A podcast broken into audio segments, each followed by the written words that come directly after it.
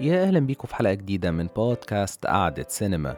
النهاردة هنتكلم على واحد من الأفلام اللطيفة جدا اللي الناس مش بتتكلم عنها كتير وفيلمنا هو Up in the Air إنتاج 2009 فيلمنا من إخراج جيسون رايتمان وتأليف رايتمان برضو بالإشتراك مع شيلدن تيرنر والفيلم مأخوذ عن رواية حملت نفس الاسم.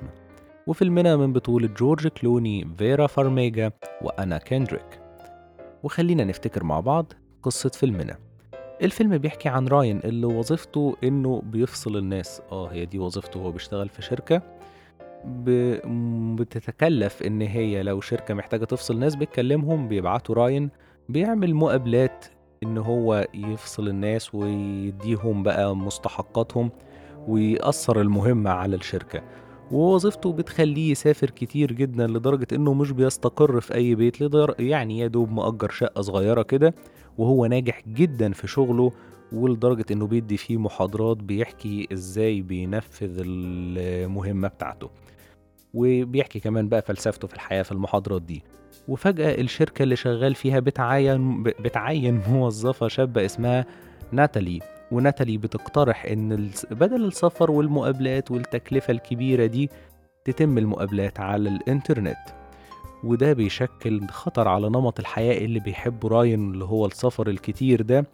وبالعافية بيقنع مديره يأجلوا الخطوة دي لحد ما يسافر مع ناتالي تزود خبرتها شوية ويختبروا فعالية النظام الجديد إن هو مثلا يعملوا الانترفيو ويكونوا في نفس الشركة بس مثلا كل واحد في أوضة مختلفة الموظف اللي هيمشي. والفريق بتاع الشركة يعني بس ما يكونوش وش الوش يعني ده اختبار لفعالية النظام.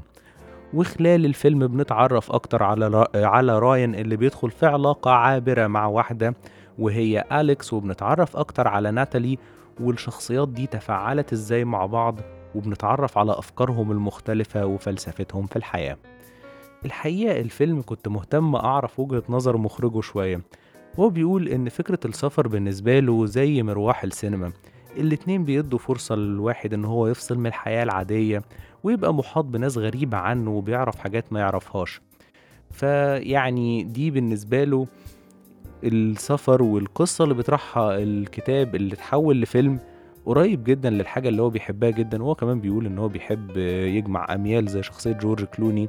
فنقدر نقول إن الفيلم فيه من مخرجه حتة كده. وحسب كلام المخرج الفيلم عبارة عن إن أنت هل هتعرف تتواصل مع اللي حواليك أو لأ؟ وهل أنت عندك ال... يعني غير إنك هتعرف أنت عايز ده ولا لأ؟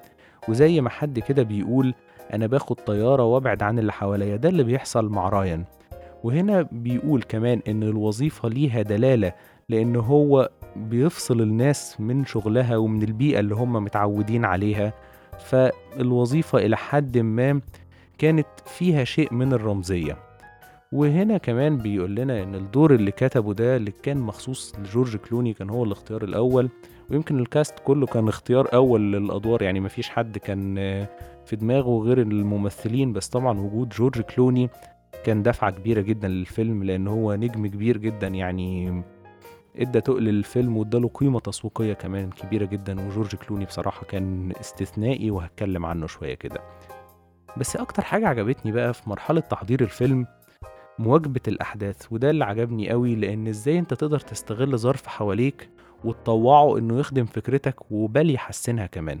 السيناريو لما بدأ كتابته كان سنة 2003 كان الوقت ده الحالة الاقتصادية كويسة جدا في العالم يعني في أمريكا تحديدا عشان الأحداث بتدور هنا.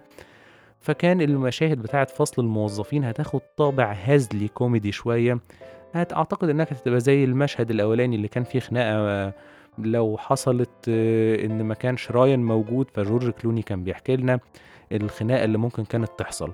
بس هنا لما بدأت الأزمة الاقتصادية في 2008 اللي بدأت من أمريكا ويعني انتقلت للعالم كله كان لازم الكتابة تتغير شوية لأن هم يصوروا في أماكن حقيقي اتضررت زي مثلا ديترويت في أمريكا. نسبة البطالة زايدة ومش هينفع يبقى الوضع هزلي برضه فكان القرار الذكي جدا هو ال interviews.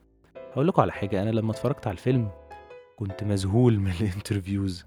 يعني آه ممثلين في أدوار مساعدة صغيرة يعني بس بيأدوا أداء استثنائي بالنسبة لي. وبعدين الوضع بالنسبة لي كان شبه ال documentary شوية اللي هي لما بيحققوا في حاجة مثلا فبيجيبوا ناس يعملوا معاهم interviews. كنت مذهول بصراحة. يعني إيه مدى الواقعية اللي حصلت دي؟ بس لما خلصت وقعدت أقرأ بقى عن الفيلم كان القرار الذكي جدا هو استغلال الوضع. وفعلا فريق الفيلم عملوا إعلان بيدعو فيه ناس حقيقيين إن هم يعملوا حوار لمدة عشر دقايق بس عن فقدانهم لوظيفتهم. والأسئلة كانت عبارة عبارة كده زي إحساسك إيه ساعة ما فقدت الوظيفة؟ مين أول حد قالك الخبر؟ وإزاي حياتك اتأثرت باللي حصل؟ وبعد عشر دقايق بيقولوا اللي بيتعامل معاه الحوار دلوقتي إحنا هنفصلك قدام الكاميرا. ورد بالطريقة اللي رديت بيها لما حصل دوت أو بطريقة كان نفسك ترد بيها لو رجع بيك الزمن. فكان عندنا كمية interviews هايلة جدا وواقعية. وفعلا ردود الأفعال في اللحظات اللي كانوا بيفصلوا الناس فيها تراوحت طبعا بين الغضب والحزن وأحيانا كانت حاجات مضحكة. والفيلم تناول تشكيلة كبيرة جدا وبصراحة كان موفق جدا وواحد من أذكى القرارات السينمائية اللي شفتها لأن إنك تقدر تستغل وضع موجود وتحول مسار الفيلم من حاجة كانت هتاخد طابع كوميدي ما أعتقدش مع كمية ال interviews كان هيبقى كلهم موفقين لأن كان هياخد الفيلم في سكة هزلية. ال interviews أعطت مصداقية كبيرة جدا للفيلم وخلته في لحظات مؤثرة جدا في لحظات فعلا الناس اللي بيتكلموا فيها عن فقدان وظيفتهم. فعلا أحيانا آه بتبقى لطيفة وساعات ممكن تبقى مضحكة في حاجات بس فعلا كان في لحظات مؤلمة جدا ومؤثرة جدا فقرار هايل قوي. بس يظل ال interview بقى للأسف أبرزهم بالنسبة لي كان متمثل بتاع جي كي سيمونز واحد من أقوى الحوارات في الفيلم واستعرض أهم قوة في شخصية راين بالنسبة لي وهي قدرته على الإقناع المدهشة. الراجل ده مش مقنع ده ساحر. يعني كنت مستمتع جدا بكل لحظة في ال interview ده وكمان قدرته على استغلال أبسط التفاصيل اللي قدامه. لو اعتبرنا إن الحوار فيه كروت على الترابيزة هو بيعرف يستغلها زي إن هو في وسط إن الشخصية بتاعت ناتالي ما كانتش عارفة تتفاهم معاه وبدأت الموضوع وتيرة الحوار تتصاعد. فهو اتدخل وقرأ كده في السي في إن الراجل ده كان دارس في الماينر بتاعه أو الدراسة الفرعية ليه في الجامعة. المطبخ الفرنسي فقال له لا دي فرصتك بقى. إن أنت تبدأ وتبني زي المقولة اللي كان بيقنع بيها الناس إنك تبدأ الإمبراطورية. دي مش نهاية العالم. ناس كتير تعرضوا للموقف ده وبدأوا إمبراطوريتهم. لأ هنا كمان زود وقال له إحنا ليه بنحب الناس نجوم الرياضة وكده؟ فقعد يهزر كده معاه شوية فقال له لأ إحنا بنحبهم علشان هم بيجروا ورا حلمهم. أنت لازم تجري ورا حلمك وولادك هيعتبروك زي النجوم. وفعلا كان مقنع جدا. وهنا ننتقل بقى لشخصية راين. اللي اتكلمنا عن أقوى حاجة في شخصيته بس هنا هنتكلم بقى عن الشخصية بشكل عام. شخصية مقضية معظم حياتها في السفر. زي ما قال السنة اللي فاتت اللي هي قبل أحداث الفيلم سافر 322 يوم. يعني تقريبا طول السنة مسافر طول السنة طاير. شخصية راين دايما شايفة الناس لازم تبقى خفيفة شايلة الشنطة ويمكن التصوير بتاع قدرته على السفر وإنه يلم حاجته ويجري إزاي وحساباته لكل حاجة بالدقيقة كانت هايلة. من ناحية التصوير من ناحية المونتاج موفقة إلى أقصى الحدود. وهنا بيحكي لنا إن بقى في المحاضرات بتاعته تحديدا وفي الحوارات بتاعته وقت الفيلم إن الإنسان لازم يبقى خفيف وكل واحد ما يبقاش عنده أعباء متقلاه وهنا بنلاقي أكتر حاجة هو شايف إنها بتقل الإنسان هي العلاقات. وهي يمكن فلسفة ممكن جذابة في لحظات إن هو آه أنت تبقى خفيف وتسافر وفي أي لحظة تاخد الطيارة وتطير بقى براحتك. بس ليها تمن. والتمن ده ظهر لما رايان بيروح فرح أخته وبيكون فرد شبه منسي في العيلة. وكمان لما دخل في علاقة مع أليكس اللي مش بتحب فكرة الارتباط وبيلاقي فكرة البعد عنها مش مريحة بس هي عايزاه تكون علاقة عابرة لأن هي اوريدي متجوزة وعندها ولاد تفكير راين بقى في الحرية والشغل بيقابله في الفيلم تفكير ناتالي اللي هي برضه بتفكر بقى في الشغل جدا بس هي عايزة توفر النفقات ومش عايزة تبقى زيه. بتسافر كتير وكده وكل حاجة عندها بالورقة والقلم لدرجة إن حتى الشخص اللي بتحبه كان بالنسبة لها ليه كده لستة مواصفات إن هو يبقى عامل إزاي وبيشتغل إزاي. بس المواصفات إنه إنسان تقليدي إلى أبعد الحدود وعنده مش عارف كلب شكله إيه وإن هو يدوبك ما يحبش بس غير الكلب أكتر منها. إنسان تقليدي والتناقض بينهم قدر يوضح لنا فلسفة كل واحد فيهم بشكل أوضح لأن هما بيتناقروا كتير فكل واحد بيحكي تفكيره بشكل أكتر. وكان طبعا ده فرصة إن إحنا نعرف راين أكتر وفلسفته إيه.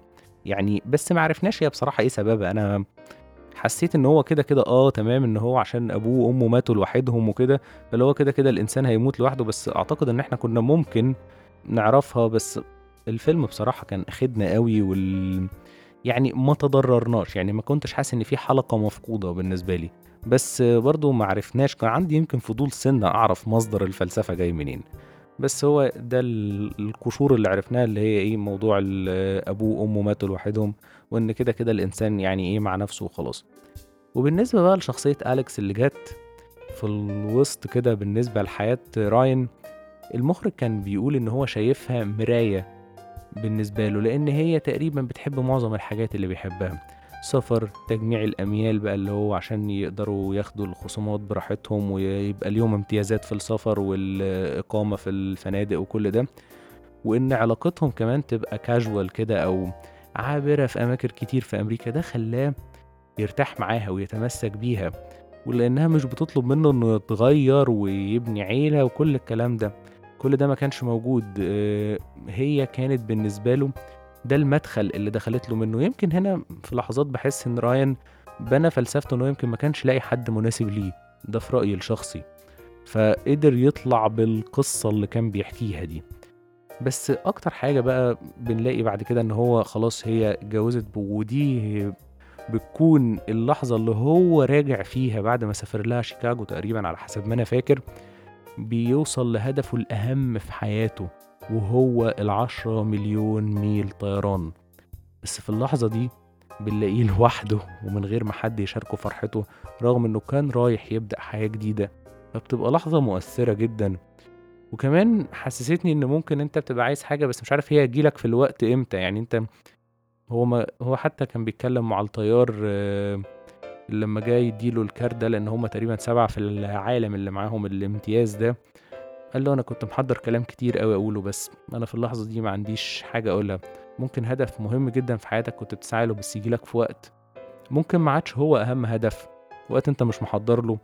فعجبتني قوي الحكاية دي وعجبني كمان اختيارهم لشخصية الطيار سام إليوت اللي كان هو الراوي في The Big Lebowski واللي ظهر برضه في آخر الفيلم كده علشان يدينا الخلاصة. فهنا حسيت لقطة ظهوره كانت الخلاصة. اتكلمنا عن فيلم The Big Lebowski في الحلقة رقم 12 تقدروا ترجعوا تسمعوه واحد من الأفلام اللي بحبها جدا. وهنا في الفيلم ده كان زي- ما قلت ظهور سام إليوت موفق جدا وهو هو راجل كده كاريزما وهيبة كده بيعرف يوصل فكرة مهمة في الفيلم يدينا الزتونة كده فهو راجل جامد جدا. بس كل ده طبعا وكل الأحداث دي بتغير في شخصيته وبنلاقي إن هو على قد ده كله هو ما كانش مهتم بحد ولا حاجة بس في الآخر بيدي لأخته وجوزها أميال يلفوا بيها العالم ويعملوا شهر عسل. فده تغيير كبير في شخصيته وإن هو اهتم جدا إن ناتالي لما تسيب الشغل وتمشي وكده بعت لها زي recommendation letter أو خطاب للشخص اللي هيشغلها إن هي دي لأ موظفة كويسة اوعى تفرط فيها هتكون من أسوأ الحاجات لو فرطت فيها. فبنلاقي إن الشخصية بتتغير جدا. فبالنسبة لي الفيلم ده طرح أفكار حلوة جدا. ونقدر على طول مهما اتفرجنا على الفيلم هنلاقي الكلام بين راين وأليكس وناتالي ويمكن كمان آه، أخته إخواته البنات الاتنين. وبنلاقي إن جوز أخته اللي كان عايز يفكس الفرح في آخر لحظة ده الحوار بينهم حلو جدا. بصراحة نقطة قوة كبيرة جدا. وتصميم ال- ال- المواقف في الفيلم عجبني جدا. وقدر يخلق مواقف إيه، يقدر يقول بيها حواراته وينقل بيها أفكاره. وبالنسبة لي كان في كام فكرة حلوين جدا زي إن الاستقلالية مش شرط إنك تقطع علاقتك بالعالم يعني ماشي مش عايز يبقى عندك علاقة عاطفية okay. أه عايز تبقى في علاقة بس مش عايز أولاد برضه okay. أه أنت راجل مهتم بعيلتك قوي وعلاقتك بأصدقائك أو معارفك سطحية ماشي. بس مفيش أهل مفيش أسرة مفيش أصدقاء. يعني ماشي أنت كل ده بس مثلا ممكن تكون ليك أصدقاء. يعني في لازم نوع من أنواع التواصل مع الناس في الحياة. ما أعتقدش إن الحياة ممكن تكمل بالشكل اللي هو كان بيقوله ده. فدي حاجة عجبتني لأن ده اختيار مش عقلاني ومتعب جدا وده اللي بينه الفيلم. وكمان فكرة إنك لما تختار اختيار تتحمله لأن غالبا مهما كان أي اختيار هيكون فيه تضحية أو خسائر. التضحية مش شرط إنها تكون كبيرة ويعني درامية بقى يعني ملحمة التضحيات. لا بس في في خسائر هتحصل. مفيش حاجة في الدنيا كلها مميزات. زي إن هو لما راح فرح أخته مش هو اللي أخد إيدها في الزفة حسيت إن الموضوع كان مؤثر فيه جدا. قالت له لأ عم العريس هو اللي هيوصلها. حسيت الموضوع زعله جدا.